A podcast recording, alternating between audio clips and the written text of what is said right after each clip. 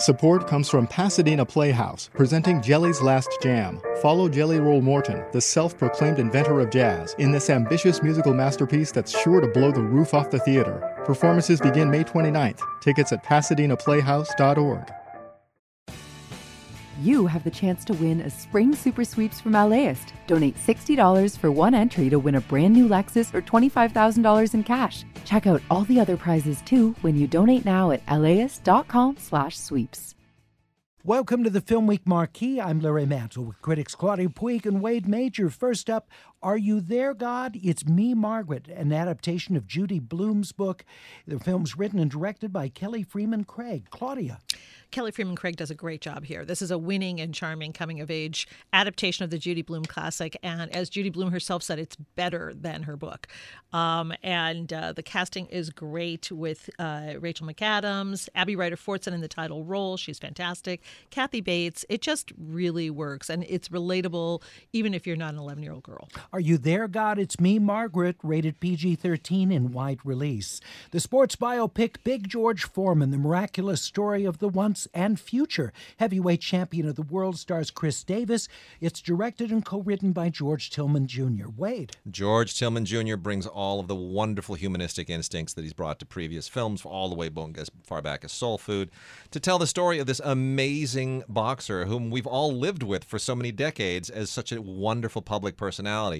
And it's structured in the perfect three acts of, of Foreman's life as, you know, a, a young heavyweight champion, as a preacher, and then returning to the ring. And it's just a beautiful, beautiful film with a terrific central performance by Khris Davis. Big George Foreman is in wide release. It's rated PG 13.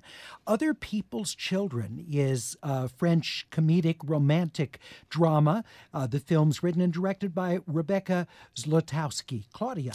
This is a wonderful film. It's deftly written, it's delicately constructed, it's warmly intelligent, it's layered, it has fantastic performances. At the heart of that is Virginie Efira, who plays just, she's just such a wonderfully nuanced actress, and she plays this great role. Um, it's, it's about uh, forging bonds with children, not necessarily your own biological children. It's just brilliant. Other People's Children is unrated. It's at Laemmle's Royal Theater in West Los Angeles. And finally, this week, the Romanian drama RMN from writer director Cristian Mungiu. Wade. Uh, big fan of Mungiu, who, of course, uh, became famous when he won the Palme d'Or at the Cannes Film Festival for four months, three weeks, and two days, which film critics refer to as 432.